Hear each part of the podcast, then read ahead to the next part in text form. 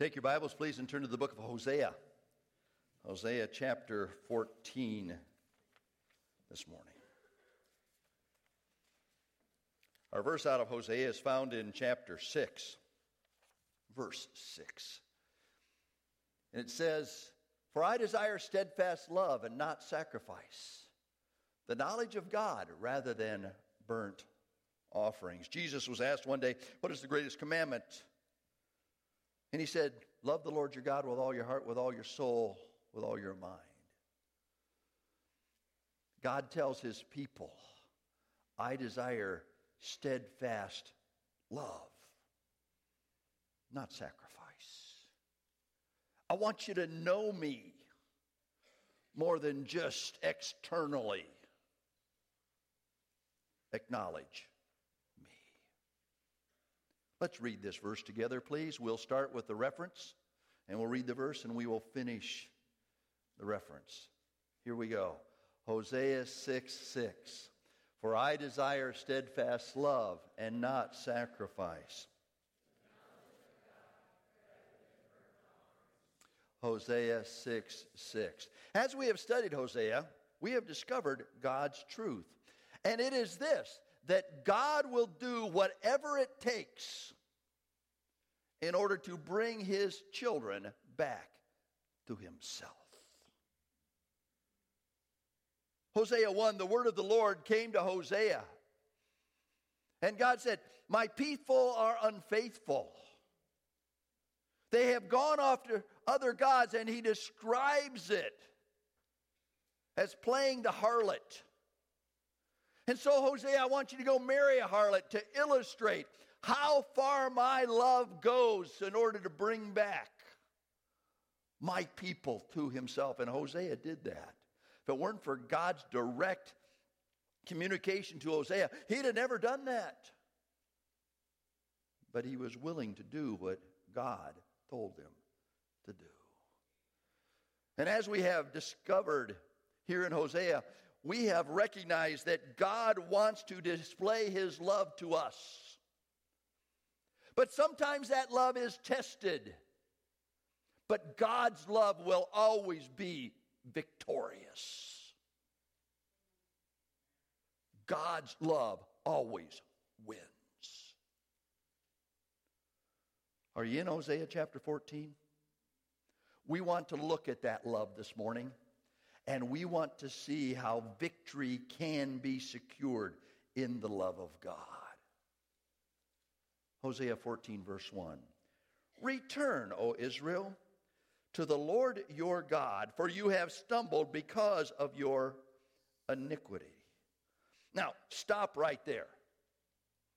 I want you to know that love always looks for a way to reconcile. Love always wants a relationship to return to itself. Now we could take the time this morning, but we won't, to go to 1 Corinthians chapter 13 and we could discover what biblical love is all about. Where biblical love does not keep track of wrongs. Biblical love is not selfish. And God's pure love wants to demonstrate that He is willing to have our relationship renewed with Him no matter what's going on in our lives. Have you ever felt far from God? If that has ever happened in your life, may I remind you that it wasn't the God who moved? When we find ourselves far from God, it's not because God left us, it's because we left God. And here God is saying, Return, O Israel to your God. Now, where had they gone? Their iniquity had taken them away. They had forsaken God. They had not been faithful to God. They had not loved God. They had no knowledge of God. They had rejected God. In fact, they had gone after other gods.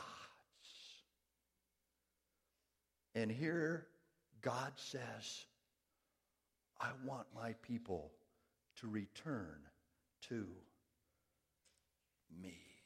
Keep your finger here in Hosea chapter 14 and turn over to 1 John chapter 1. Will you please? 1 John chapter 1.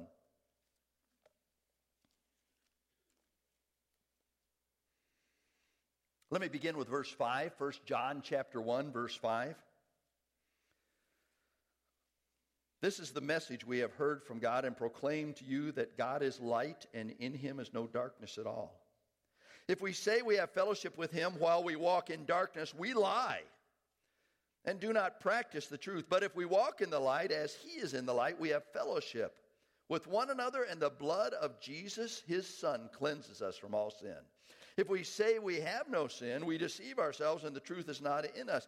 If we confess our sins, he is faithful and just to forgive us our sins and to cleanse us from all unrighteousness. If we walk in the light as he is in the light, we have that fellowship. But if we walk in darkness, we lie and do not the truth. Back to Hosea chapter 14 what had happened to God's people. Verse 2 tells us that they were stumbling around like they're walking in darkness. The older I get, the more I recognize I don't see well in the dark. That happened to you? And I'm understanding that I don't always remember where things are put while I'm walking around in the dark. The other day, I was walking around in my basement and ran into a coffee table. Hit me right here. I was glad it didn't hit me a little higher. Right here.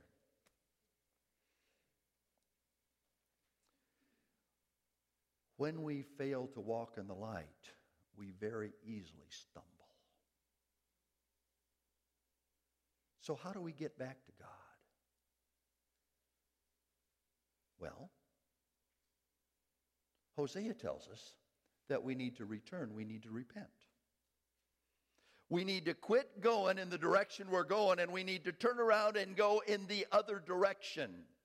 You have heard that insanity is defined as doing the same thing over and over and over again and expecting different results. Now, I ask you, how many of us live our Christian lives that way? How many of us live our Christian lives doing the same thing over and over and over again and find that we're not growing close to God, but we want to grow close to God, but we don't do anything to change God? We need to repent and return unto Him and walk in His light and walk in His truth and walk in His way. That's the only way that we can find reconciliation with God. As I said earlier, it's not God who moves, it's us who moves. God is consistent, He changes not. And God is light, as we read in 1 John. And in Him is no darkness at all. But when we turn our backs on the light and head the other direction, we are very apt to stumble. But not only do we need to return and repent, we also need to accept what is good. Verse 2 Take with you your words and return to the Lord. Say to him, Take away all iniquity, accept what is good, and we will pay with bulls the vows of our lips. We need to walk in righteousness, accept what is good. You know, the little prayer that we were taught as kids that we were to say before our meal times. Remember it? God is good and God is great, and we thank Him for this do we understand that as adults? That God is good and God is great? Do we recognize that in order for us to be reconciled through God, we need to walk in righteousness in what is right in God's eyes, not ours? That's God's formula for reconciliation. Not only returning and repenting, going the other direction, but recognizing that there is a path of righteousness that we need to walk in. Last week, Pastor Spencer preached out of Titus chapter 2. Talked about the good old days not necessarily being the good old days. I appreciated that message. Titus chapter 2 says, For the grace of God that brings salvation hath appeared to all men. Amen for the grace of God? Amen for the grace of God? Some of you aren't convinced about the grace of God?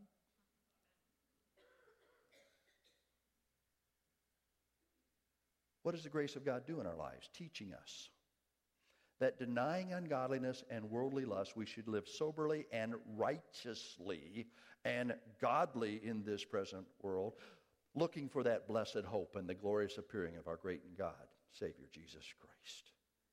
Amen? Russ Gorham knows what the blessed hope's all about. Mike McMillan knows what the blessed hope is all about. Dr. Phil knows what the blessed hope is all about. John Horvick is very soon going to know what the blessed hope of God is all about. You and I are just looking for it.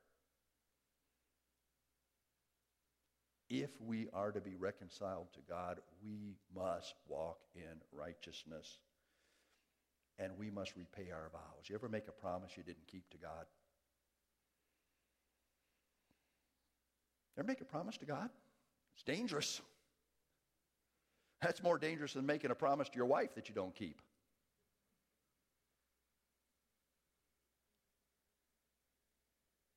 Hosea says, And we will pay with the bulls the vows of our lips. There will be sacrifice sometimes when we keep the vows that we have made to a sovereign, holy God.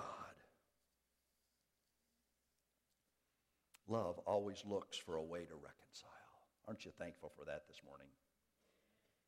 And there is a way to reconcile to God.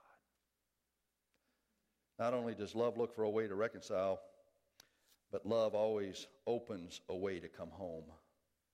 Verse 3 Assyria will not save us, and we will not ride on horses, and we will say no more, Our God, to the work of our hands. In you, the orphan finds mercy. Judgment was coming on Israel. They had made a political alliance. And that political alliance would not save Israel. Military power would not save Israel. Now, I need to give you just a little bit of history of the northern kingdom. The northern kingdom had 19 kings, none of whom were godly. Of those kings, eight died natural deaths, seven were murdered, one committed suicide, one was killed in battle, one was killed as a result of God's judgment, and one of the kings fell down a flight of stairs and died. The 18th king, the next the last king of the northern kingdom, was King, king Pekah he joined Syria in an unsuccessful attempt to punish Judah. In fact, during that time, Assyria came in and captured some of the northern kingdom. He was assassinated by the 19th king, whose name was Hosea.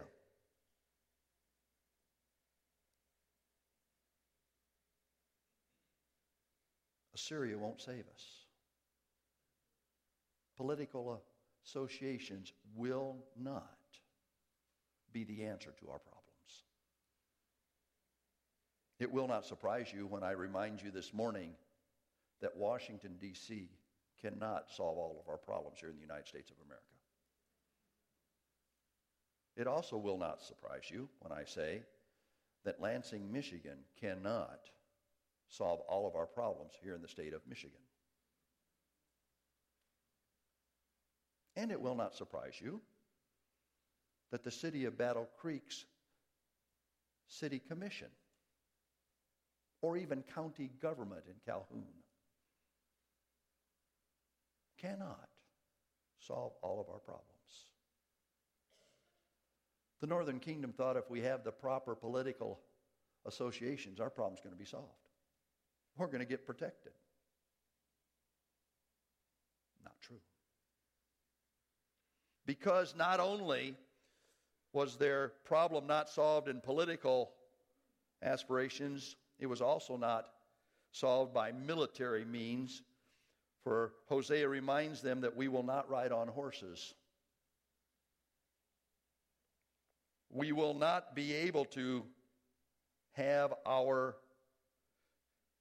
needs met simply because we have a great military power. Now, I am thankful that our president seems to be promoting greater resources to our military. I think that's a good thing. I think one of the responsibilities of national government is to give to us a good military to take care of us.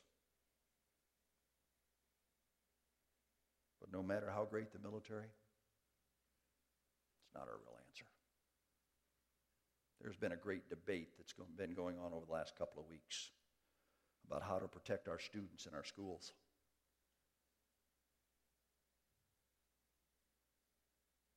I'm for protecting students in schools. How about you?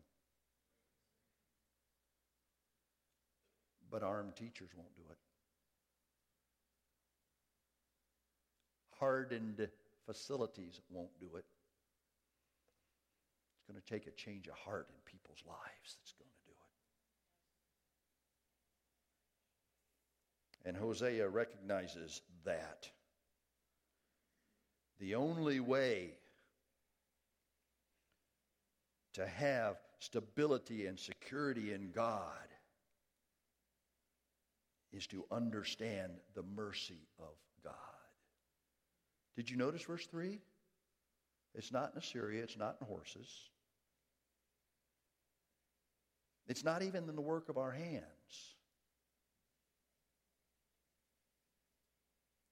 It's when the orphan comes to God and discovers the mercy of God. Now, I remind you that Hosea had three children. Remember that? The first name was Jezreel, meant scattered. The second child was Lo-Ruhamah, means no mercy. If you and I are going to discover security in God, we must look for the mercy of God where God does not give to us what we deserve. Love always opens a way to come home, and that way is through God's mercy in our lives.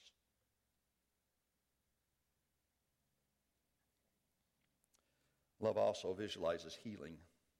Look at verses 4 and 5, 6.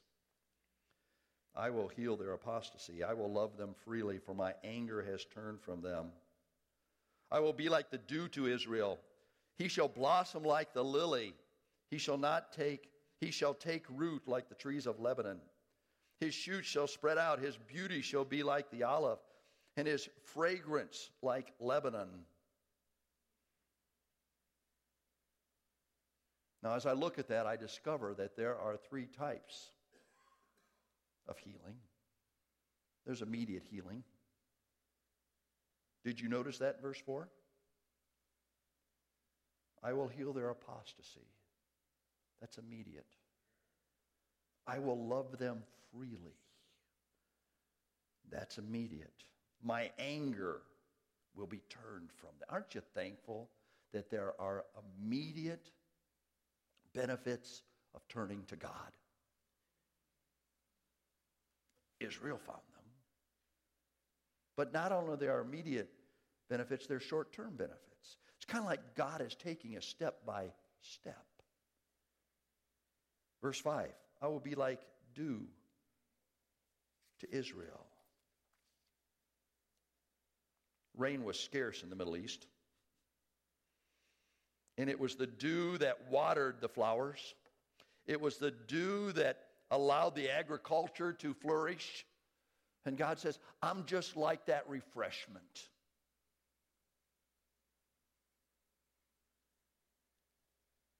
And they shall blossom like the lily. Somebody help me. Are these lilies? Thank you. I thought so. But I knew as soon as I said these are lilies, somebody'd say, no, they're not.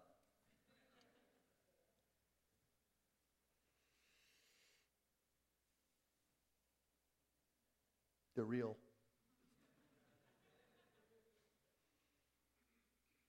Do you ever enjoy the fragrance of lilies? Now, I may start to sneeze because I'm allergic, but that's all right. The wonderful fragrance to the people of God when God is blessing them. There is nothing sweeter than a child of God who is living under the blessing of God. Amen? And the short term benefits of being reconciled to God are the sweet fragrance discovered in the lives of his people. There are long term benefits. Did you notice there? Take root like the tree of Lebanon. Shoots shall spread out, beauty shall be like the olive, fragrance like Lebanon. Verse 7 They shall return and dwell in my shadow, flourish like the grain, blossom like the vine. Fame will be like the wine of Lebanon. Oh, long term benefits of living under the authority of our God. Nothing better. The longer I serve Him, the sweeter He grows. The more that I love him, more love he bestows. Each day is like heaven. My heart overflows the longer I serve him, the sweeter he grows. That's the healing that God brings to our lives when we follow his standard for our lives. And love always encourages what is right. Look with me at the last two verses of Hosea. O Ephraim, what have I to do with idols? It is I who answer and look after you. I am like an evergreen cypress. From me comes your fruit. Whoever is wise, let him understand these things. Whoever is discerning, let him know them. For the ways of the Lord are right, and the upright walk in them. But transgressors stumble in them.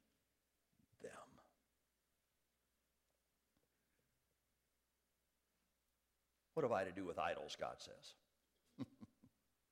we won't take time this morning, but you could go to Psalm 115 and you would find that idols have mouths that do not speak, they have eyes that do not see, ears that do not hear, noses that do not smell, hands that do not serve, feet that do not walk.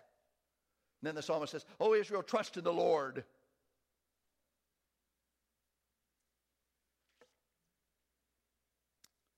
God says, It's I who answer and look after you, not the idols.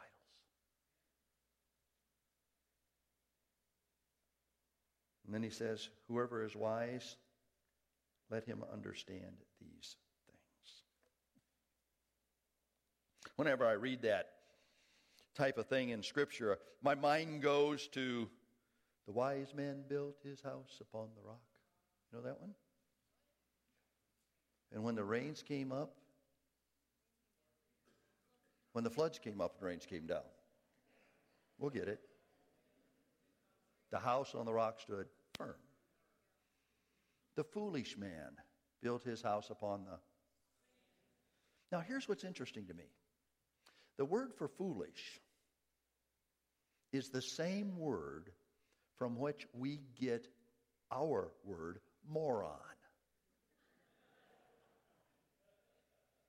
The moron built his house upon the sand. Now, please do not take offense at this. But there are a lot of Christians that are living their lives like morons.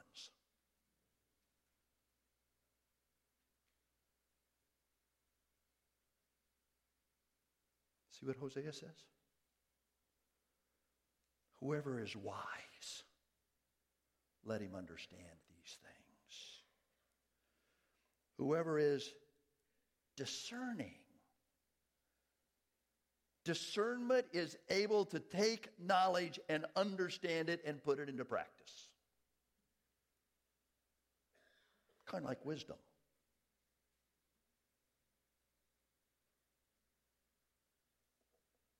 Let him know them. Why? Because the ways of the Lord are right. And the upright walk in them. But do you remember how we started the 14th chapter? Transgressors stumble in them. That's what happens when we fail to walk in the path of the Lord. God will do whatever it takes to bring his people to himself.